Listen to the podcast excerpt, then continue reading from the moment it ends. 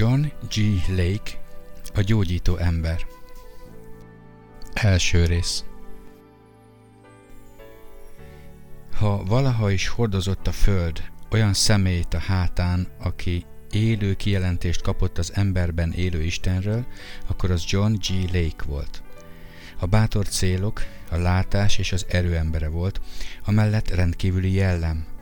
Egyetlen cél vezérelte, hogy mindenki előtt feltárja Isten valóságát. A mennyei erő titka nem az ember tettében, hanem a lényében rejlik, mondogatta. Hit abban, hogy a Szent Szellemmel betöltekezett keresztényeknek ugyanolyan típusú szolgálatban kell állniuk, mint amilyeni Jézus volt földi életében, és hogy ez csak akkor válhat valóra, ha Isten szemével nézünk magunkra. John Graham Lake ezzel a meggyőződéssel a szellemében élt és szolgált mindvégig. A kanadai Ontárióban született 1870. március 18-án egy 16 gyermekes családban. Még kisfiú volt, amikor a család áttelepült az államokba, a Michiganbeli Salt St. Marybe. Lake az üdvhadsereg egyik összejövetelén hallotta először az evangéliumot 16 éves korában. Röviddel később átadta életét az Úrnak, és bár erkölcsileg addig is tiszta életet élt, a szívében mindaddig nem szűnt meg a háborgás, amíg nem kért üdvösséget az Úrtól. Erről a találkozásról később így írt. Átadtam az életemet neki. A menny fényessége betört a lelkembe, és amikor felkeltem a térdeimről, tudtam, Isten gyermeke vagyok. Légszülei csodálatos egészségnek örvendő, határozott és életerős emberek voltak. A család többi tagja azonban a betegség és a halál szellemének szorításában sorvadozott. Nyolcan is meghaltak valamilyen betegségben. John négy bátyja és négy nővére. 32 esztendőn át valamelyik hozzátartozó mindig valamilyen korságban szenvedett, írta. Ezen idő alatt sohasem fordult elő otthonunkban, hogy valakire nevetette volna rá sötét árnyékát a betegség. Gyermekkorát végigkísérte a rosszul létek, az orvosok, az ápolónők, a kórházak, a ravatalok, a temetések, a temetők és sírkövek, valamint a gyászoló család, egy megtört szívű anya és bánattól sújtott apa, akik rettenetes vívódáson mentek keresztül, hogy elfeledjék a múlt fájdalmát, és az élő családtagokkal törődjenek, akiknek szükségük volt szeretetükre és gondviselésükre. Fiatal korában Leiket mód felett izgatta a természettudomány. Kedvelte a fizikát és a kémiát, és szeretett különféle tudományos eszközökkel és berendezésekkel kísérletezni. Egyszer még orvostan hallgatónak is fölcsapott, de később abba hagyta ilyen irányú tanulmányait. Mind a tudomány, mind a szellemi jelenségek birodalmában lelkiismeretes aprólékossággal búvárkodott. Fáradhatatlanul kutatta a Bibliát, és nem csak arra ügyelt, hogy megértse, hanem arra is, hogy saját életében nap mint nap kipróbálja megbízhatóságát. Ennek eredményeként Lék a feltámadás erejében járt, szüntelen arról beszélt, szinte azt lélegezte be. 1890-ben, amikor 20 éves lett, egy keresztény farmer elkezdte tanítani a megszentelődésről. A kijelentés a szívéig hatolt. Komolyan hitt abban, hogy ez jelenti Isten munkájának betetőzését az életében. A következőket mondta új kijelentéséről. Soha sem szűnöm meg dicsérni az Urat azért, hogy kijelentette számomra a Jézus vérében rejlő erő mélységét. A szellem csodálatos kenete volt akkor az életemen. Egy esztendővel később, 1891-ben Lake Chicagóba költözött és beiratkozott egy metodista iskolába, hogy fölkészüljön a szolgálatra – ez év októberében pásztori kinevezést kapott Pestigóban, Wisconsin államban, ő azonban visszautasította a tisztséget. Elhatározta, hogy a metodista iskolát otthagyva az Illinois-beli Harvey-ba költözik. Itt újságot alapított The Harvey Citizen címmel, és ugyancsak itt találkozott leendő feleségével, a Michigani Newberryből származó Jenny Stevens-el. John Lake számára Jenny volt a tökéletes társ. Bámulatos humorérzékkel, metsző ítélőképességgel, erős hittel és mély szellemi érzékenységgel rendelkezett. Nagyon szerették egymást, 1893. február 5-én házasodtak össze Millingtonban, Illinois államban. Isten csodálatos szellemi egységgel áldotta meg őket, és hét gyermekkel is. Jenny legfontosabb szolgálatai közé tartozott a férjéért való imádkozás és közbenjárás. Házasságuk során sokszor megesett, hogy amikor valamelyikük bajba került, a másikuk erős ösztökélést érzett szellemében a közbenjárásra. Lake rendkívül nagyra értékelte felesége tanácsát és támogatását. Ám alig telt el két kurta év csodálatos házasságukból, amikor a betegség újra belopózott otthonukba. Megállapították, hogy Jenny tüdőbajos és szívbetegségben is szenved. Szabálytalan szívmerése miatt gyakran elalélt. Előfordult, hogy a férje a padlón vagy az ágyban fekve talált rá öntudatlan állapotban. Az orvosok úgy akartak megbirkózni a problémával, hogy egyre nagyobb adag serkentőszert adtak be neki, hogy megpróbálják szabályozni a szív működését. Végül már nitroglicerin tablettákat kellett szednie. Jenny gyakorlatilag képtelenné vált arra, hogy háztartási teendőit ellássa.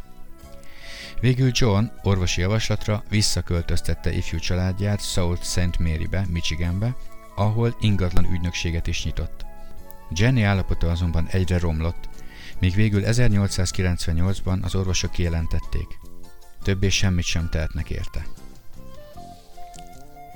Lake válságosabb helyzetbe került, mint valaha. Ó, hol van most az Isten ereje? Egész családja betegségben sínylődik. Bátyját már 22 esztendeje köti ágyhoz belső vérzése. 34 éves nővére merrákban szenved. Egy másik nőtestvére is a végét járja valamilyen vérbetegség miatt, és most a szívéhez legközelebb álló személy, Jenny is a halálán van. Lake korábban már megtapasztalta Isten gyógyító erejét. Fiatalabb éveiben ugyanis reuma támadta meg. Amikor a lábát eltorzító fájdalom végre döntésre kényszerítette, Chicagóba utazott John Alexander Dovey gyógyító otthonába. Ott azután egy idősebb férfi rátette a kezét, Isten ereje pedig átjárta őt, és egy pillanat alatt kiegyenesítette a lábát. Súlyosan beteg családtagjai is Dovi otthonában gyógyultak meg. Miután ő maga egészséges lett, mozgásképtelen bátyját vitte el Dovihoz. Az ott szolgáló kézzeltétele nyomán a vérbetegséget egyszeriben, mintha elfújták volna, nyomban fölugrott halálos ágyáról. Ezután a merrákban haldokló nővért vitte el Csikágóba. Megérkeztükkor ugyan kicsit még kétségeskedett a beteg, de amikor hallotta, milyen erőteljesen hirdetik Isten igéjét, hite nőttön nőtt, és egyszer csak ő is meggyógyult. A fájdalom elhagyta, és néhány nappal később a rákos csomó is kilökődött. A kisebb daganatok hasonlóképpen eltűntek, megcsonkult testrészét pedig Isten újra felépítette. Egy másik nővéréért ugyancsak rengeteget imádkoztak, ennek ellenére ő is a végét járta már. Lék úgy tervezte, hogy őt is elszállítja a gyógyító otthonba. Ám mielőtt még megtehette volna, édesanyjától üzenetet kapott telefonon. Nővére halálán van, sietnie kell, ha még látni akarja. John már tapintható érvelés nélkül eszméletlenül találta őt. A szobában tolongtak a gyászolók. A látványon felindult léknek most a testvére kisbabájára esett a pillantása a bölcsőben. Nem halhat meg, nem engedem, gondolta magában. A szívéből fölfakadt mély együttérzésről később a következőképpen írt. Nem is tudnám szavakkal érzékeltetni, hogy milyen kiáltás fakad föl szívemből, és hogy Isten szelleme milyen lángoló gyűlöletet szított fel bennem a halál és a betegség iránt, mintha Isten haragja uralta volna el a lelkemet. Föls alá rótta a lépéseket a szobában, miközben szívében olyan ember után kiáltott, akinek a hite segíthetne most. Egyetlen személy jutott csak eszébe, aki ilyesféle hittel rendelkezik, Dóvi. Táviratot küldött hát neki. A nővérem látszólag meghalt, de szellememben ebbe nem nyugodtam bele. Ha ön is imádkozik érte, hiszem, hogy Isten meggyógyítja őt. Dóvi válasza megérkezett. Tartson ki Istenben, imádkozom. Élni fog. Miután Lék elolvasta ezeket a szavakat, irdatlanul dühött szellemi támadásba rendült a halál ereje ellen, buzgón megdorgálta Jézus nevében. Egy óra sem telt bele, a nővére teljesen fölé lett. Öt nappal később pedig már együtt költötték el a karácsonyi vacsorát. De mindez még akkor történt, Most drága feleségén a sor a szenvedésben, és állapota egyre súlyosabb. 1898. április 28-án már úgy tűnt, hogy Jenny végóráit éli. Egy lelkésztársa biztatni próbálta léket. Nyugodjék meg Isten akaratában, törődjön bele Jenny halálában. Ezek a szavak mázsás súlyjal telepettek rá, amitől Lék csak még jobban megmakacsolta magát. A halál suhintása azonban szinte kézzel fogható volt. Végső kétségbeesésében Lék a kandaló burkolatához vágta a Bibliáját. Amint a könyv a földre esett, az apostolok cselekedetei tizedik fejezeténél nyílt ki. Odalépett, hogy felkapja, és pillantása megakadt a 38. versen. A názereti Jézust, mind kente fel őt az Isten szent lélekkel és hatalommal, ki széjjel járt jót tévén és meggyógyítva mindeneket, akik az ördög hatalma alatt voltak, mert az Isten volt ő vele. Ezek az erőteljes szavak elhatoltak az elméjéig. Az ördög hatalma alatt ez azt jelenti, hogy nem Isten a felelős Jenny betegségéért, sőt, egyetlen betegség sem tőle származik. És ha Jézus Krisztusban léki is Isten gyermeke, akkor ő épp úgy vele van, ahogy Jézussal vele volt. Most végre meggyőződött a felől, hogy Jenny betegségének szerzője maga az ördög.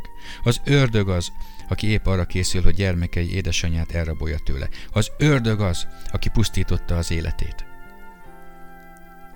Ezután a Lukás 13-16-hoz lapozott, ahol ez állt. Hát ezt, az Ábrahám leányát, akit a sátán megkötözött, íme ma 18 esztendeje, nem kellett-e feloldani e kötélből? Nem csak az a felismerés ütötte szíven, hogy sátán a betegség és a halál szerzője, hanem az is, hogy Jézus Krisztus megszabadíthatja a szenvedőket. Általa. Ő, John Lake, Jézus Krisztus eszköze lehet a halál agóniájának legyőzésében. Szemernyi kétségesen volt a felől, hogy Jézus életét adta felesége gyógyulásáért, miképpen a bűneiért is meghalt. Most végre eltökélte, nem hagyja, hogy bármi is megfoszthassa Jenit ettől az ajándéktól. Olyan merészséggel, amelyet csak a Szent Szellem teremhetett meg benne, Lék döntött. Ebben a helyzetben Istené, nem pedig a sátáné lesz az utolsó szó. Bevonult a hálószobába, és ott, láthatók és láthatatlanok füle hallatára bejelentette, hogy a felesége reggel, pontban fél tízkor meggyógyul. Gyorsan kapcsolatot teremtett Dóvival is, hogy értesítse arról, amit Isten a megjelölt időben tenni fog. Amikor az óra fél tüzet ütött, Lég letérdelt drága felesége mellé, és segítségül hívta az élő Istent. Isten ereje leszállt Jennire, tetőtől talpig átjárta a testét. Bénultsága elmúlt, szívverése szabályos lett, köhögését, mintha elvágták volna, testhőmérséklete is normális lett, egy pillanat alatt. Először csak egy bágyat hang hagyta el Jenny ajkát, azután fölkiáltott. Dicsőség Istennek, meggyógyultam! A férje nagyon meg is lepődött, mert ilyen hangerőt évek óta nem hallott már tőle. Ezután Jenny félrehajlított, ezután Jenny félrehajította a takaróját, és gyógyultan talpra állt. Azon nyomban mindketten dicsérni kezdték Istent, leírhatatlan örömmel. Jenny gyógyulásának hamar híre ment ország szerte. Sokan úgy felbuzdultak, hogy messzi tájakról is eljöttek hozzájuk látogatóba. Az újságcikkek roppant módon felszították az emberek érdeklődését, és a pár szinte azonnal egy nagyon sokak által igényelt szolgálat kellős közepén találta magát. Naponta érkeztek hozzájuk olyanok, akik imát kértek tőlük, és olyanok is, akik egyszerűen csak Isten csodáira voltak kíváncsiak. Sokan mások levélben juttatták el hozzájuk imakéréseiket. Megtörtént, hogy miután imádkozott egy férfiért, akinek a testén jó 25 cm-nyi kelevény volt, a következő tábiratot kapta tőle. Lék úr, valami rendkívüli dolog történt. Távozása után egy órával a keze lenyomata majdnem egy centi mélyen beleégett a daganatba. Prédikációiban később az ilyenfajta mennyei erőt Jézus villámcsapásának nevezte. A légköri feszültségről mondjátok, hogy az Isten ereje? Tudjátok meg, Jézus lelkéből is villámok csapnak ki. Jézus villámcsapásai meggyógyítják az ember testét. Ahová Isten ereje közelít, ott a bűn eltűnik, és a betegség is megfutamodik. Isten szellemének kenetét gyakran hasonlította az elektromos energiához is. Ahogy az emberek megismerték az elektromosságtan törvényeit, ugyanúgy ő a szellem törvényeit tárta fel sorra, hogy Isten villámhárítója lehessen. Azután pedig elhívása magaslatára emelkedett, hogy a mennyei villám lesújthasson a sötétség erőire, Krisztus testét viszont megszilárdítsa. 1901-ben Lake Illinois államba utazott Sion városába, hogy Isten gyógyító erejét tanulmányozza Alexander Dovi mellett. Annyi biztos, hogy nem unatkozott. Esténként prédikált, amikor csak tehette, tanult, napközben pedig teljes állásban Dovi építkezési ügyvezetőjeként dolgozott. 1904-ben azonban felszínre kerültek Dovi mindinkább súlyosbodó pénzügyi nehézségei.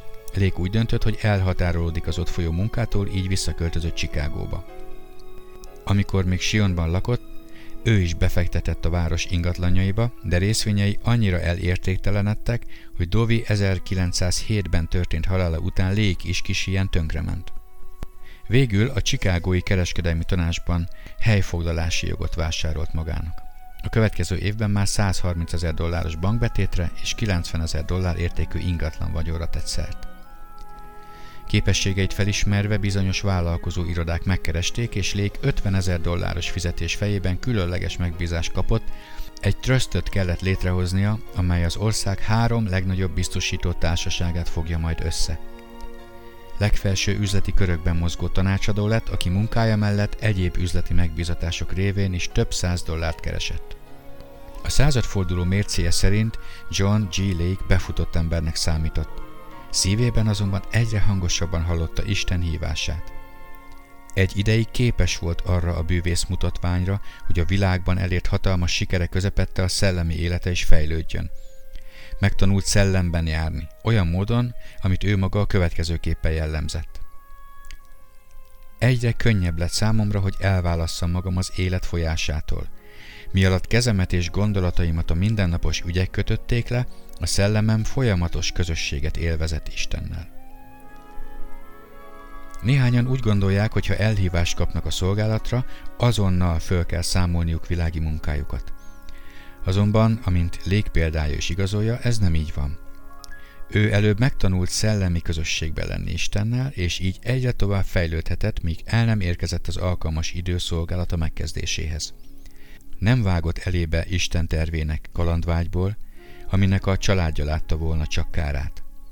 Lék már üzletemberként is éveken át Isten útján járt, és eközben annyira megtanult bízni ő benne, hogy amikor eljött a megfelelő idő, képes volt mindent feladni. Kiképzése idején korán megtanulta, hogy az ember tettei lényéből fakadnak. Megtanulta azt, hogy ráhangolódjék a mennyei időzítésre. Lék elment egyszer egy házi istentiszteletre, akkor még Sionban lakott, a barátjához, Fred Bosworthhoz. Az összejövetel végén Tom Hesmalhath, aki aznap este prédikált, e szavakkal fordult hozzá. Miközben beszéltem, Jézus szólt hozzám, te és én együtt fogjuk hirdetni az igét. Lék csak nevetett ezen a kijelentésen, ám hamarosan el kellett fogadnia. Valóban ez Isten tökéletes akarata. Kevéssel később, 1906-ban elkezdett imádkozni Szent Szellem kerességért. Kilenc hónapon átkereste az urat, azután lemondott céljáról, úgy gondolta, hogy az ő számára ez nem adatott meg. Egy nap azután imádkozni mentek a beteg hölgyhöz Tommal, aki közben jó barátja lett. Miközben Lék a nő ágya mellett üldögélt, olyan szokott vágy járta át Isten iránt, hogy remegni kezdett.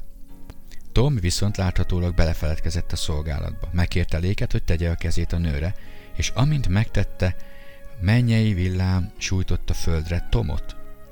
Dicsőség az Úrnak, John, mondta, miközben feltápászkodott. Jézus bemerített téged a Szent Szellembe. Írásaiban később maga Lék így idézi fel az eseményt. Bár a jelenség tova tűnt, a dicsősége ott maradt a lelkemben. Azt tapasztaltam, hogy a szellem ajándékainak széles skálája kezd működni az életemben. Isten erejétől ihletve nyelveken szóltam, ő pedig keresztül árat rajtam valamilyen új energiával. Ezután sokkal hatalmasabb gyógyulások történtek. Lék gyakran szólt nyelveken, Úgy hitte, ennél csekélyebb mértékű betöltekezés nem is lehetne szent szellemkerességnek nevezni. Szolgálatom kiformálását a nyelveken szólásnak tulajdonítom. Ez az a különleges összeköttetés Istennel, amelynek során élővé válik lelkemben az igazság. Az igazság, amelyet nap mint nap hirdetek nektek. Nagyon fontosnak tartom hangsúlyozni. Fontos, hogy a szolgálatban kivárjuk Isten időzítését. Az elhívásunk már születésünk előtt eldöntött tény a mennyben, és ahogy növekedünk, ő elvezet bennünket a felismerésre. Azonban önmagában az, hogy tudatosodott bennünk az elhívás, még nem jelenti a küldetésünk kezdetét. A teljes idejű szolgálat időzítése Isten kezében van. Ne csüggedj hát a készülődés idején, és ne is hasonlítsd össze az elhívásodat másokéval. Minden küldetésnek rendelt ideje és menetrendje van. Isten igéje iránti hűséged és buzgó szellemi készülődésed azonban kihatnak az időzítésre. Miután Lék megkapta a Szent Szellem kerességet, szívében egyre nagyobb vágy élt a teljes idejű szolgálat iránt. Főnöke beleegyezett, hogy elmenjen prédikálni három hónapra, ám figyelmeztette. A három hónap elteltével nagyon is megbecsüli majd az 50 ezer dolláros keresetét, és alig ha érez vágyat rá, hogy feláldozza vallásos álmok kedvéért. Lék ezek után megköszönte főnökének, amit tett érte, és föladta az állását. A harmadik hónap végén bátran kijelentette. Örökre leszámoltam mindennel, csak hogy Jézus Krisztus evangéliumát hirdethessem, és bemutathassam annak erejét. Soha többé nem tért vissza munkájához. 1907-ben John és Jenny megváltak birtokaiktól, vagyonuktól és minden indikóságuktól. Bátor hitbeli lépésként eldöntötték, hogy a jövőben teljes mértékben Istentől kívánnak függeni. Most már elérkezett az idő a prédikálásra. Mi alatt Illinois északi részén szolgált, Isten szelleme szólt hozzá. Menj Indianapolisba, keríts egy nagy csarnokot és készülj fel egy téli prédikációs sorozatra. Tavasszal Afrikába mész. Amikor hazaért, hogy mindezt Jennynek elúságolja, ő már tudott a tervről. Az úr őt is beavatta. Kisfiúként Lég sokat olvasott Stanley és Livingstone felfedező útjairól, és már akkor roppant módon izgatta Afrika. Amikor fölserdült, látomásban többször volt olyan helyeken, amelyek inkább illettek Afrikára, mint Amerikára. A Szent Szellem jóvoltából egy olyan távoli föld tájait és lakóit pillanthatta meg, ahol még sohasem járt. Most álma a megvalósulás útjára lépett. Isten azt mondta neki, hogy tavasszal Afrikába megy. Lég tehát Indianapolisba költöztette családját, majd csatlakozott régi barátjához, Tomhoz. Hatékony munkaközösségben szolgálva, hat hónapos ottlétük alatt több száz embert merítettek be a Szent Szellembe. Egy reggel úgy érezte, hogy Isten bőjtölésre vezeti. Hat napon át tudakozta az úr akaratát, és ő szólt is hozzá. Azon túl démonokat is fog űzni. Légben nagyon gyorsan különleges képesség fejlődött ki a gonosz szellemek fölismerésére és kiűzésére. Hamarosan működni kezdett ezen a területen is, mégpedig rendkívüli pontossággal. 1908. januárjában imádkozni kezdett azért, hogy befolyjon az afrikai utazásra szánt összeg. Tom is vele tartott, és mindketten úgy számoltak, hogy 2000 dollárra lesz szükségük. Már jó ideje imádkoztak, amikor Tom egyszer csak fölállt, hátba veregette barátját, és azt mondta neki – Hagyd abba, John. Jézus éppen most szólt hozzám. Elküldi azt a 2000 dollárt nekünk. Négy napon belül a kezünkben lesz. Pontosan négy nappal később a postahivatalból hazatérve Tom négy darab 500 dolláros váltót dobott az asztalra. Itt a válasz, John, kiáltotta. Ezt Jézus küldte nekünk. Megyünk Afrikába. Az úr szava beteljesedett. 1908 áprilisában csoportjuk elhajózott Afrikába. A csapat Jennyből és hét gyermekükből állt, valamint Tomból és három társából, akik közül az egyik öt évig Afrikában élt.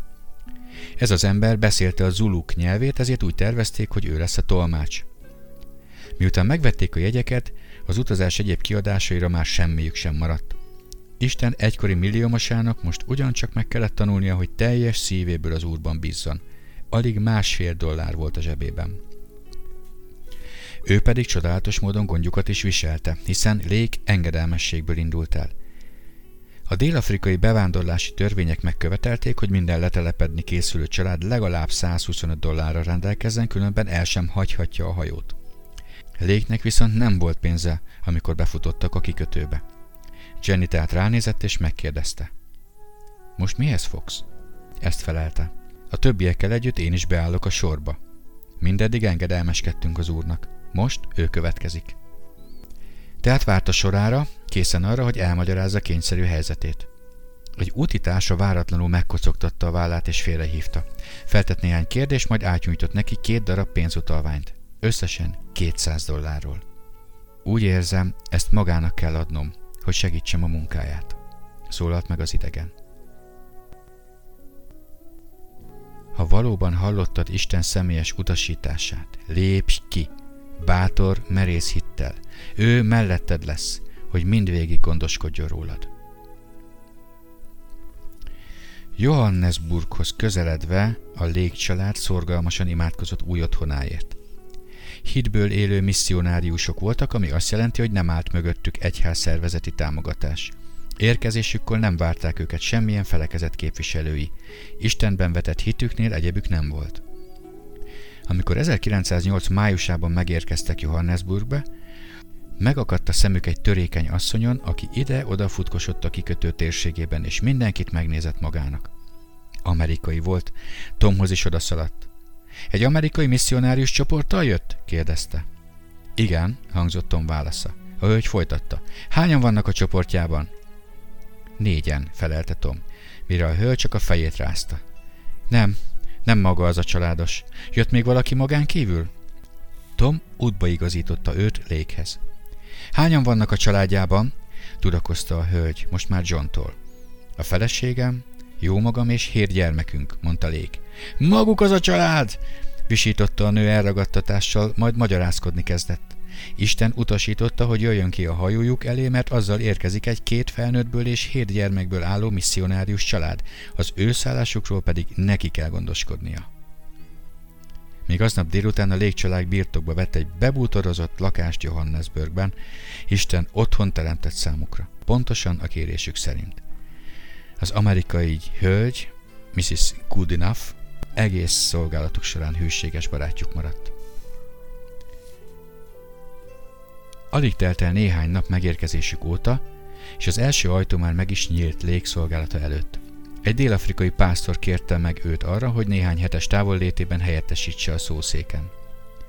John habozás nélkül elfogadta az ajánlatot. A szolgálat első vasárnapján több mint 500 zuluból állt hallgatósága. A prédikáció gyümölcseként nagy ébredés tört ki közöttük. Pár hét leforgása alatt Johannesburgben és környékén egész sokasság nyert üdvösséget, gyógyulást és szent szellembe való kerességet. A siker ámulatba ejtette léket. Később a következőket írta az eseményekről. A legelejétől fogva olyan volt az egész, mintha valami szellemi ciklon sújtott volna le. Az Isten tiszteletek nem ritkán hajnali négyig is elhúzódtak. Egy csodálatos összejövetelek egyik fő sajátossága az erőteljes és látványos ima meghallgatás volt. Még az olyan imákra is azonnal megérkezett a válasz, amikor Afrika más táján élő emberekért könyörögtek. Ennek persze mindenütt a hírekelt, százával érkeztek Johannesburgbe olyanok, akiknek imára volt szükségük. Az Isten tiszteletek után a benszülöttek hazakísérték a prédikátorokat, és egyre csak kérdeztek és kérdeztek, minden tudni akartak Istenről. Sokszor megesett, hogy amikor a hajnal fénye derengeni kezdett az afrikai horizonton, még mindig az úr hatalmas dolgairól beszélgettek. Másnap azután reggeltől estig lehetett látni, hogy az emberek Bibliával a kezükben tanúságot tesznek Isten erejéről, amely az előző éjjel olyan látványosan működött. Rengeteg drámai gyógyulás történt. Az emberek felsorakoztak az emelvény egyik oldalán, sérülten, betegen és erőtlenül. Azután imádkoztak értük, és távozóban már ezt kiáltották. Isten meggyógyított! Az épületbe zsúfolodott tömeg pedig vadul üvöltözött és újongott Isten csodái láttán. Ha az afrikaiak nem juthattak el a prédikátor összejöveteleire, akkor fölkeresték otthon. Időnként akkora volt a csődület, hogy Jennynek főzni sem maradt ideje. Az imáért jövő embereket beengedte, majd a hátsó kiáraton keresztül útjukra bocsátotta őket, hogy az újonnan érkezők is helyhez jussanak. Ugyanakkor Jenny John munkatársa is volt. Lég szerint felesége nagyobb mértékben rendelkezett a megítélés szellemével, mint ő. Olyan esetekben, amikor valaki személyes problémája vagy bűne miatt nem volt képes meggyógyulni, Jenny gyakran kapott kijelentést a tudomány beszéde által. A légházas pár gyógyító szolgálata meglehetősen egyszerű módszert követett. Az emberek sorban elhaladtak John előtt az irodában, ő meg rájuk tette a kezét. Akik azonnal meggyógyultak, azokat hazabocsátotta. Azokat viszont, akik továbbra is szenvedtek, vagy gyógyulásuk csak részleges volt, átküldte egy másik szobába. Amikor aztán John a hosszú sor végére ért, Janet is bevitte ebbe a helységbe, aki a Szent Szellem kijelentése szerint mindegyikük előtt föltárt a gyógyulásuk akadályait. Miután az emberek szembesültek szívük rejtett titkaival, sokan közülük megvallották bűneiket, és kérték Istent, hogy bocsásson meg nekik. Ezután John és Jenny újra imádkozott, és Isten mindenkit meggyógyított, aki bűnbánatot tartott. Akik ellenben visszautasították a megbánást, ugyanolyan betegen tértek vissza otthonukba, mint ahogy jöttek, még akkor is, ha beismerték, hogy Miss Lake az igazságot mondta nekik.